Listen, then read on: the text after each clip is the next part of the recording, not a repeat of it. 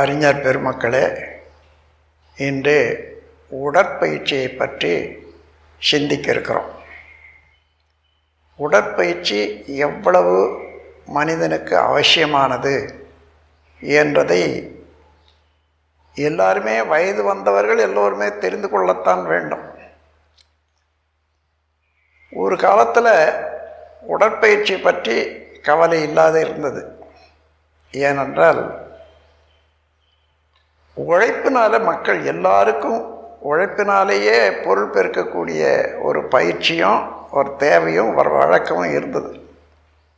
பிற்காலத்தில் தான் எல்லா பொருட்களும் விஞ்ஞான கருவிகள் கொண்டு இண்டஸ்ட்ரீஸில் அதாவது தொழிற்சாலையில் செய்கிற போது உழைப்புக்கு தேவையில்லாத போச்சு. ஆனாலும் உடலில் உள்ள உறுப்புகளெல்லாம் நல்ல முறையில் இயங்கினால்தான் உடல் நலமாக இருக்கும். ஏனென்றால் அந்த அந்த மாதிரி சமயத்தில் நாம் செயற்கையாகவே உடல் இயக்கத்துக்கு உழைப்புக்கு பதிலாக உடல் இயக்கத்துக்கு பயிற்சி அளிக்க வேண்டியது அவசியம். இப்போது இந்த நாட்டு பண்பாட்டுப்படி பார்த்திங்கன்னா பெண்களுக்கெல்லாம் நடனம் கற்றுக் கொடுத்தாங்க. ஆண்களுக்கெல்லாம் ஸ்போர்ட்ஸ் எல்லா விதமான விளையாட்டுகளையும் வற்புறுத்தி சொல்லி வச்சாங்க.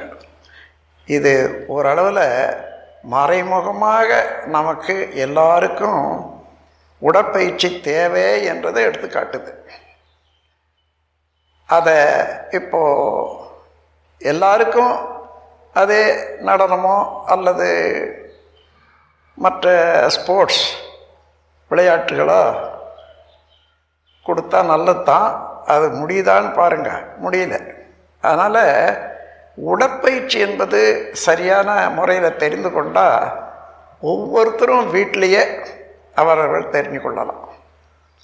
இதோடு இன்னும் ஒரு தொடர் கல்வி வரணும். அதாவது தொடர்பாக நமது கலாச்சாரம் வரணும்.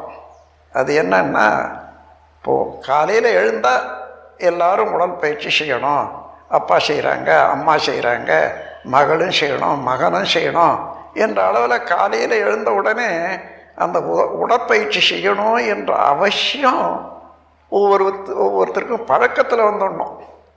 எது நல நன்மையோ அது பழக்கத்துக்கு கொண்டு வந்தால் தான் அது வந்து சிரமம் இல்லாத இருக்கும் சரியானபடி செய்யவும் முடியும். அது மாத்திரம் இல்லை அதை பழக்கத்தை கொண்டு வந்து ஒரு கலாச்சார பண்பாக மாறி போனால் ஒருத்தருக்கு ஒருத்தர் செய்கிற போது வெக்கப்படவோ கூச்சப்படவோ தேவையில்லை. சிலருக்கு ஏதோ காலையில் எழுந்து எக்ஸசைஸ் செய்கிறாங்கன்னா கூச்சப்படுவாங்க. அதெல்லாம் தேவையே இல்லை. அது காரணம் என்னன்னா யாரும் செய்யாத போது ஒருத்தர் ரெண்டு பேர் செய்தால் அது காலையில் என்ன இது மாதிரி கையை காலை ஆட்டிக்கிட்டு உட்காந்துட்ருக்காங்க அப்படின்னு சொல்லுவாங்க.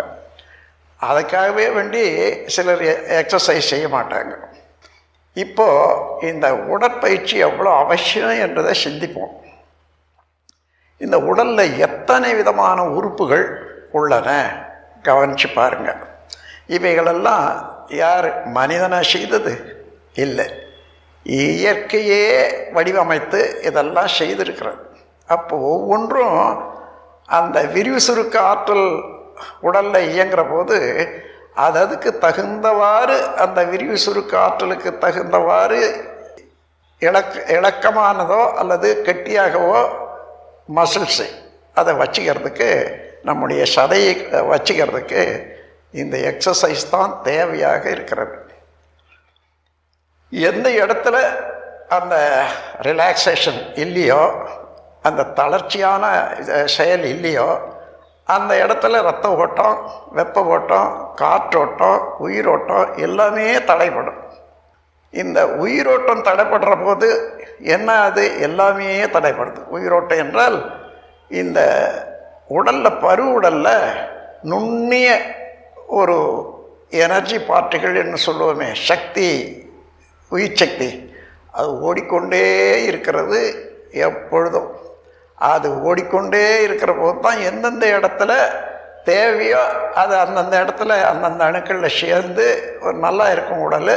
அதே போல் எந்தெந்த இடத்துல அதிகமாக இருக்குதோ அதெல்லாம் கழிச்சு விடுறதும் அதோட சேர்த்துக்கும். இப்படி உடலுக்குள்ளாக நமக்கு உயிர் சக்தி ஓட்டம் இருக்கிறத அதை தான் உயிர் சக்தின்னு சொல்கிறோம் அதை சூக்கும சரீரம்னு சொல்லுவாங்க. அதை ஹாஸ்டல் பாடின்னு சொல்லுவாங்க. இந்த ஹாஸ்டல் ஒரு ஒரு வினோதம் என்னன்னா தன்னைத்தானே வேகமாக சுற்றி கொண்டிருக்கக்கூடிய நுண்ணிய விண் துகள் தான் அசல்பாடியாக இருக்குது அப்போ தன்னைத்தானே வே சுற்றுற போது சுற்றி இருக்கக்கூடிய ஒரு அழுத்தம் இருக்கிறதே இறைவழியின் அழுத்த ஆற்றல். அப்படி சுற்றி அதை அழுத்துகிற போது அந்த இறையாற்றலுக்கும் சுழற்சிக்கும் உள்ள ஃப்ரிக்ஷன் உரசல். இந்த உரசலில் அலை எழுந்திருக்கும். அந்த அலை தான் உடலுக்குள்ளாக சிவகாந்தம்னு சொல்கிறோம் வெளியில் அதை வான்காந்தம்னு சொல்கிறோம் அப்போ சிவகாந்தமோ வான்காந்தமோ உயிர் சக்தி சுழலிருந்து தான் வருகிறது. அப்படி வரக்கூடியதை உடலில் சேமித்து கொள்ளுது. அது மையப்புள்ளி அதிகமாக அழுத்தம் ஏற்படுவதனால அந்த மையப்புள்ளி தான் நமக்கு கருமையம் என்று சொல்கிறோம் ஜெனட்டிக் சென்டர் என்று ஆங்கிலத்தில் சொல்லுவாங்க. அந்த கருமையத்தில் தான் நம்ம உயிர் சக்தி அதாவது ஜீவகாந்த சக்தி எல்லாம் அழுத்தி கொண்டு இருக்கிறது. இறுகி எப்பொழுதும் இருப்பாக இருக்குது.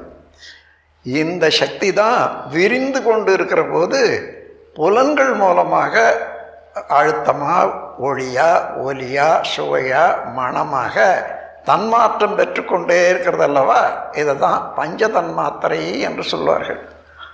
இதுதான் எல்லா உணர்ச்சிகளுக்கும் காரணம் உடல் இயக்கத்துக்கும் காரணம். இது மாதிரி ஒரு இயக்கம் நடைபெற போது உடல் முழுவதும் இந்த காந்த சக்தி ஓடுது இல்லையா? எங்கேயாயிலும் ஒரு சிறு தடை ஏற்பட்டால் அங்கே அது வெளியாகுது. நேராக ஓடிக்கொண்டே இருக்கிறது டைவர்ஷன் குறுக்கீடு. அதனால் அந்த சமயத்தில் நமக்கு உணர்தலாக தெரிகிறது. ஏன்னா அதே காந்த சக்தி தான் மனமாக இருப்பதனால மனம் எந்த அளவு அந்த சக்தி வெளியேறுது எந்த இடத்துல வெளியேறுது என்றதை உணர்ந்து கொள்கிறது தான் உணர்வு. இதுதான் சாதாரண பொருட்களுக்கும் ஜீவன்களுக்கும் உள்ள வித்தியாசம். இந்த உணர்வு தான். அப்போ அந்த உணர்வு சாதாரணமாக உடலை பாதிக்காது இருக்கிற அளவுக்கு இருக்கிற வரைக்கும் உணர்வாகத்தான் இருக்கும். தொட்டால் தெரியுதுன்றது நம்ம உணர்ந்து கொள்கிறோம் ஆனால் கொஞ்சம் அதிகமாக போனால் ஓடிக்கொண்டே இருக்கக்கூடிய அந்த ஜீவகாந்தத்தை தடைப்படுத்துது. அந்த தடை என்ன ஆகுது எந்த இடத்துல காந்த சக்தி அழுத்தம் ஏற்பட்டாலும் ஒரு அளவுக்கு மேலே அது மின்சக்தியாக மாறிடும். மின்சக்தியாக மாறுற போது நமக்கு பொறுக்க முடியல. அது வந்து ஒரு துன்ப உணர்வாக இருக்கிறது. அப்போ துன்ப உணர்வு என்று உடலில் எந்த இடத்துல ஏற்பட்டாலும் நம்ம உடலில் ஓடிக்கொண்டே இருக்கக்கூடிய ஜீவகாந்த சக்தி அந்த இடத்துல தடைப்பட்டு விட்டது என்றது அர்த்தம். அதன் பிறகு அது ஏதோ தடைப்பட்டது உடனே நீங்கி போச்சுன்னு சொன்னால் அது வலி எடுத்தது சரியாக போச்சு. ஆனால் நீடிச்சதுன்னு வச்சுங்க நீண்ட நேரம் அந்த தடை. அந்த நீண்ட நேரம் தடையாக இருக்குமே ஆனால் விரிந்து கொண்டே இருக்கும் அந்த தடை. அப்போ விரிந்து கொண்டே இருக்கணும்னா அளவில் உடலில் பரவலாகவும் வரும். நீ காலத்தாலேயும் நீளம். அம்மாதிரியான தடையத்தான் வியாதின்னு சொல்கிறோம் எந்தெந்த உறுப்பில் இந்த தடை ஏற்படுதோ அதுதான் வியாதி.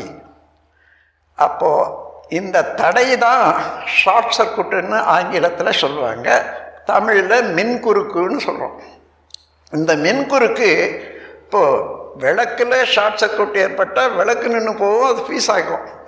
ஆனால் சில சமயம் அதிகமாக இருந்ததுன்னா அந்த ஃபா ஷார்ட் சர்க்குட்டு மெயின் சுவிட்சே போயிடும். அதே போல் நமக்கும் அப்படி ஷார்ட் சர்க்குட் அதிகமானால் எந்த இடத்துல எந்த வியாதியினாலேயும் அது கருமையத்தை பாதித்து அங்கேயே ஃபியூஸ் ஆகிட்ட போகிற போது அங்கேயே ஷார்ட் சர்க்குட் வந்துட்ட போது கருமையும் உடைந்து விடும். அதாவது அங்கே உள்ள நரம்புகளெல்லாம் இயக்கத்தை மாற்றிக்கொள்ளும். அப்போது அங்கே கருமையத்தில் காந்த சக்தி அழுத்தம் ஒன்று இருக்குது. உயிர் சக்தியினுடைய அழுத்தம் ஒன்று இருக்குது. அதுக்கு மேலாக பனிரெண்டு வயதுக்கு மேற்பட்டவர்களுக்கெல்லாம் சர்ப்ளஸாக இருக்கக்கூடிய செக்ஷுவல் வைட்டல் ஃப்ளைடு விந்து நாதம் அதுவும் அங்கே தான் மையம் கொண்டு இருக்கும் ஆக இந்த மூன்று இயக்கமும் சேர்ந்து சரியாக இருக்கிற போது தான் மனித உடல் ஆரோக்கியமாக இருக்குது. எல்லா உணர்வுகளும் நல்லா இருக்குது என்ன சொல்கிறோம் இப்போ அதுவே அந்த ஷார்ட்ஸு குட்டால மின் குறுக்கால் அது உழைஞ்சி போச்சுன்னா வித்து வெளியேறிடும். ஜீவகாந்த சக்தி வெளியேறிடும். உற்பத்தியும் இருக்காது. அதுக்கு பேர் டெத் சாவுன்னு சொல்கிறோம் அப்போது உணர்வு வலி நோய் ஷாவு எல்லாமே இந்த ஜீவகாந்த ஓட்டம் சரியாக இருந்தால்தான் நல்லா இருக்கும் உடம்பு. அது எதாயிலும் கொஞ்சம் முரண்பட்டு இதானால் தடுத்ததே ஆனால் இது உடலில் நோயாகவும் வருது. இதை தெரிந்து கொண்டால் இந்த ஜீவகாந்த சக்தி ஓட்டம் தடைப்படாது இருப்பதற்கும் சிறு சிறு தடை இருந்தாலும் தானாகவே நீங்கி கொண்டு அந்த ஓடுவதற்கு ஏற்றவாறு நாம் அந்த ஜீவகாந்த சக்தியை உடலில் போதிய அளவில் வச்சுக்கணும். அதுக்கு என்ன செய்யணும்னு சொன்னால் நாம் எந்த செயல் செய்தாலும் அதனால் அந்த ஜீவகாந்த அலை பாதிக்கத்தான் படும். ஆனால் அதை நல்ல முறையில் நாம் சேமித்து வச்சுட்டு இருந்தோம்னா சக்தியை அப்படி பாதிக்கக்கூடிய அளவில் ஏற்பட்ட எந்த தேக்கமும் உடனடியாக நிவாரணம் ஆகிடும் அப்படி நிவாரணம் ஆகிற அளவுக்கு நாம் வந்து பயிற்சியினால் உடற்பயிற்சியினால் இந்த ஜீவகாந்த சக்தியை ஓட்டத்தை சரியாக வச்சுக்கணும். அதுக்கு என்ன செய்யணும்? ரத்த ஓட்டம் வெப்ப ஓட்டம் காற்றோட்டம். இந்த மூன்று சரியாக இருக்கணும் நம்ம உடலில். காற்றோட்டம் என்றது சுவாசம். நுரையீரல் சரியானபடி இயங்கணும். ரத்தம் உடலில் ஓடிட்டு இருக்குது இல்லையா? அந்த ரத்த ஓட்டம் சரியாக இருக்கணும். எந்த இடத்துலையும் தடை இல்லாத. வெப்ப ஓட்டம் நமக்கு அந்த ரத்தத்தில் உள்ள ரசாயனங்கள் சரியான முறையில் இயங்கணும்னு சொன்னால் தொண்ணூற்றி எட்டு பாயிண்ட் சிக்ஸ் ஆறுன்னுட்டு ஒரு சு நம்ம உடல் சூடு அந்த அளவு இருந்தால் தான் ரத்தத்தில் உள்ள கெமிக்கல்ஸு ரசாயனங்கள் சரியாக இருக்கும். அப்படி பார்த்து கொள்றதுக்கு நாம் வேண்டிய ஏற்பாடு செய்து கொள்ளணும். அதன் பிறகு இப்படி அதை தெரிந்து கொண்டு அதை மாதிரி நடந்து கொள்ளணும்னா ரத்த ஓட்டம் வெப்ப ஓட்டம் காத்தோட்டம் இதில் ஏதாயிலும் கொஞ்சம் முன்ன பின்ன இருக்குமே ஆனாலும் இந்த உடல் பயிற்சி செய்கிற போது அந்த பயிற்சியினால் தடை ஏற்படாத நாம் ஓட்டம் வச்சுட்டோம்னா அது நம்முடைய ஜீவகாந்த சக்தி சாதாரணமாக எவ்வளோ இருக்கணுமோ அவ்வளோ இருக்கும். அதனால் என்ன ஆகுது எந்த இடத்துலையாயிலும் ஒரு சிறு தடை ஏற்பட்டால் உடனே அந்த தடையை நம்ம இருப்பு சக்தியானது நீக்கிவிடும். ஆகையினால் உடல் பயிற்சியின் மூலமாக இந்த இரத்த ஓட்டம் வெப்ப ஓட்டம் காற்றோட்டம் இதை சரியாக இருக்க பார்த்து கொண்டோமானால் ஜீவகாந்த ஓட்டம் நல்லா இருக்கும் போதிய அளவு சேமிப்பு இருக்கும். அதனால் எந்த இடத்துலையும் நோய் வராத பா பார்த்து கொள்ளலாம் ஆகையினால இந்த உடல் பயிற்சி என்பது மிகவும் தேவை. அப்படி ஏதாயிலும் சிறு தடை ஏற்பட்டதுன்னா கூட தானாக சரியாயிடும். அதுக்கு நம்ம உடல் உள்ள எல்லா உறுப்புகளும் முறையாக இயக்கி பயிற்சி செய்யணும். ஏதோ ஒரு உறுப்பு பயிற்சி செய்தால் மாத்திரம் போகாது அது அப்படி இல்லை. உடலில் உள்ள எல்லா செல்களும் நல்ல முறையில் காந்த ஓட்டம் எடுத்துக்கிட்டு அது அதாவது வேலையை சரியாக செய்யணும். இப்போது ஒரு செல்லுன்னு சொன்னால் நம்ம உடலில் உள்ள ஒவ்வொரு செல்லும் ஒரு லேபரேட்டரிக்கு சமமானது. லேபரேட்டரியில் ஒரு மின்சாரத்தை கொடுக்குறாங்க. அது எத்தனை விதமான வேலை செய்யுது? அதுபோல் ஒவ்வொரு செல்லுலேயும் அத்தனை விதமான வேலை செய்து நமக்கு ரசாயனத்தை உற்பத்தி பண்ணுது காந்த சக்தியை உற்பத்தி பண்ணுது இன்னும் கெமிக்கல்ஸு இன்னும் தேவையான சக்தியெல்லாம் உற்பத்தி செய்து ஒவ்வொரு செல்லும் இன்னொரு செல்லுக்கு அனுப்புது இன்னொரு செல்லுக்கு அனுப்புது உடல் முழுவதும் பறவை தான் இப்போ நம்ம உடல் நலமாக இருக்கிறதுக்கு காரணம். அப்போது அந்த மாதிரி இருக்கிறதுக்கு நாம் உ- உடற்பயிற்சி செய்யணும். இப்போ உடற்பயிற்சியில் ரத்த ஓட்டம் வெப்ப ஓட்டம் காற்றோட்டம்னு சொன்னேன். காற்றோட்டம் முதல்ல கவனிங்க. காற்றோட்டம் எப்படி வர்றது? மூச்சு விடுறதுனால மூச்சு இழுக்கிறதுனால வர்றது. அவ்வப்போது புதிய நல்ல காற்றாக இழுத்து விடணும். அப்படி இழுத்து விடுறதுக்கு நமக்கு நுரையீரல் இருக்குது பாருங்கள் அது சில சமயம் நாம் தெரியாததுனால அட்சி அலட்சியப்படுத்துறதுனால உட்கார்ற போது அல்லது சாதாரணமாக படுக்கிற போதெல்லாம் அது சரியாக இயங்காத சுருங்க விட்டுடுறோம் எங்கேயோ மனசில் வச்சுக்கிட்டு அப்படியே வளைச்சி வளைச்சிக்கிட்டு உட்காந்துருக்கோம்னு வச்சுங்க. ஒரு பக்கத்தில் விரிவு இருக்காது. மூச்சு ஓடும் விரிவு இருக்காது. அந்த விரிவு இல்லைன்னா போதிய அளவு காற்று இழுக்கிறது இல்லை ஆக்சிஜனை. அதனால் ஒரு பக்கம் சுருக்கமாகவே இருக்கும். அது தொடர்ந்து அதே சுருங்கை வர வர வர வர வர நமக்கு தினந்தோறும் ஏற்றுக்கொள்ளக்கூடிய உள்காற்று உள்சுவாசத்துக்குரிய உள் சுவாசத்துக்குரிய காற்று குறைஞ்சிடும். அதனால் பல துன்பங்கள் ஏற்படும். அதற்காக நுரையீரலுக்கு பயிற்சி வேணும்.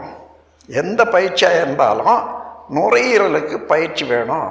அப்போ நுரையீரலுக்குன்னு எங்கே போய் நீங்கள் எடுத்து நுரையீரலை கொடுத்து இயக்க முடியுமா அதுக்காக கையை கால முறையாக எந்த பக்கம் நீங்கள் கையை அசைஞ்சால் நுரையீரல் விரியும் சுருங்கன்றதை தெரிஞ்சுக்கொள்ளணும். அதுக்கு தான் இப்போது ஒரு ஒரு ஆள் அப்படி குனிந்து எழுந்திருக்கிறாங்கன்னு வச்சுங்க. அப்போ அதே நேரத்தில் நுரையீரல் அதுக்கு தகுந்தவாறு விரியவும் சுருங்கவும் ஏற்படும். உதாரணமாக கையை நீங்கள் மேலே தூக்குறீங்க. இப்போ மூச்சு விடுறீங்க. மூச்சு விட்டு பாருங்க.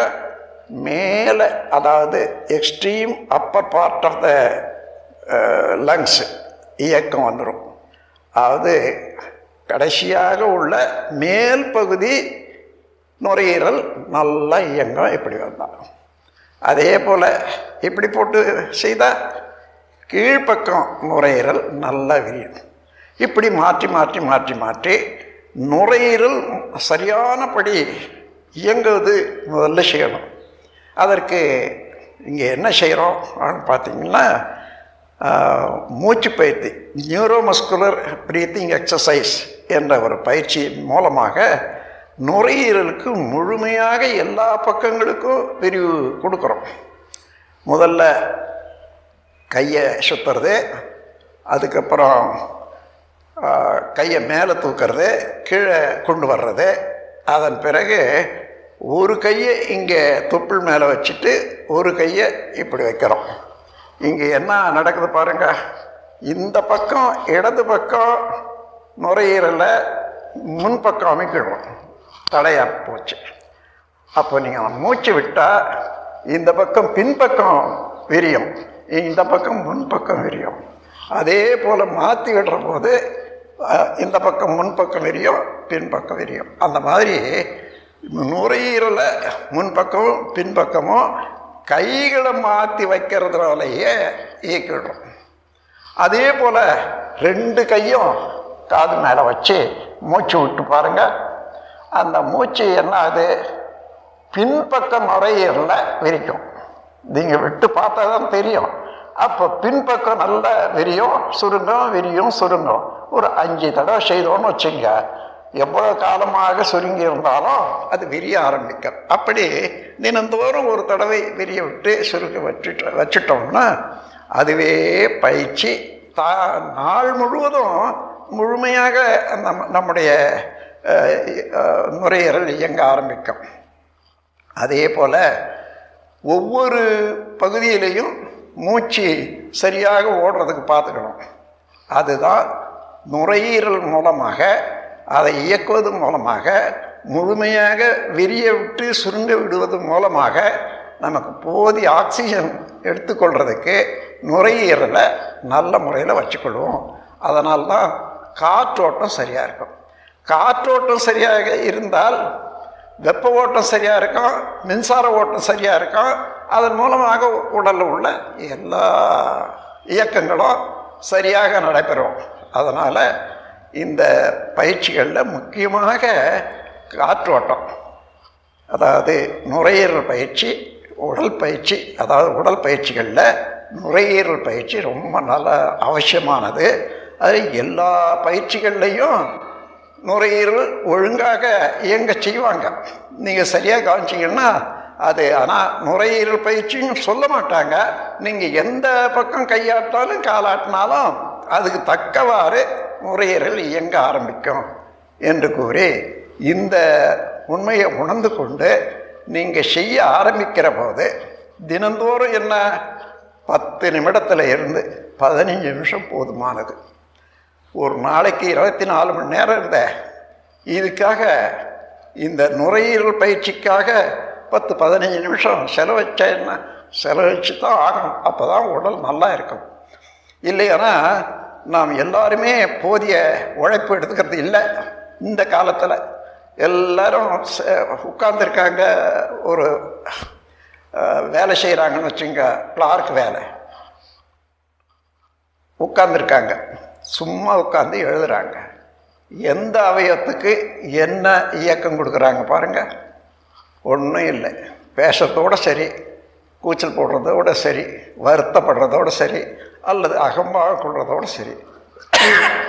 இதுதான் நம்முடைய தினசரி கிளார்க் வேலையில் இருக்கக்கூடியவங்களுக்கு ஏற்படக்கூடிய அனுபவம். அது போராது. இதையெல்லாம் ஒழுங்குபடுத்தி உடலை நல்லாவும் வச்சுக்கணும் இல்லையோ? இந்த அக்கறையோடு ஒவ்வொருவரும் இந்த உடல் பயிற்சியில் மூச்சு பயிற்சியை ரொம்ப முக்கியமாக கொள்ளுங்க. இது அவசியம் என்று கூறி இதோட இதை நிறுத்துகிறேன் அடுத்த பயிற்சி பற்றி மறுபடியும் சிந்திப்போம். நம் கடமை அறவாழ்வின் நாட்டத்தே சிறக்க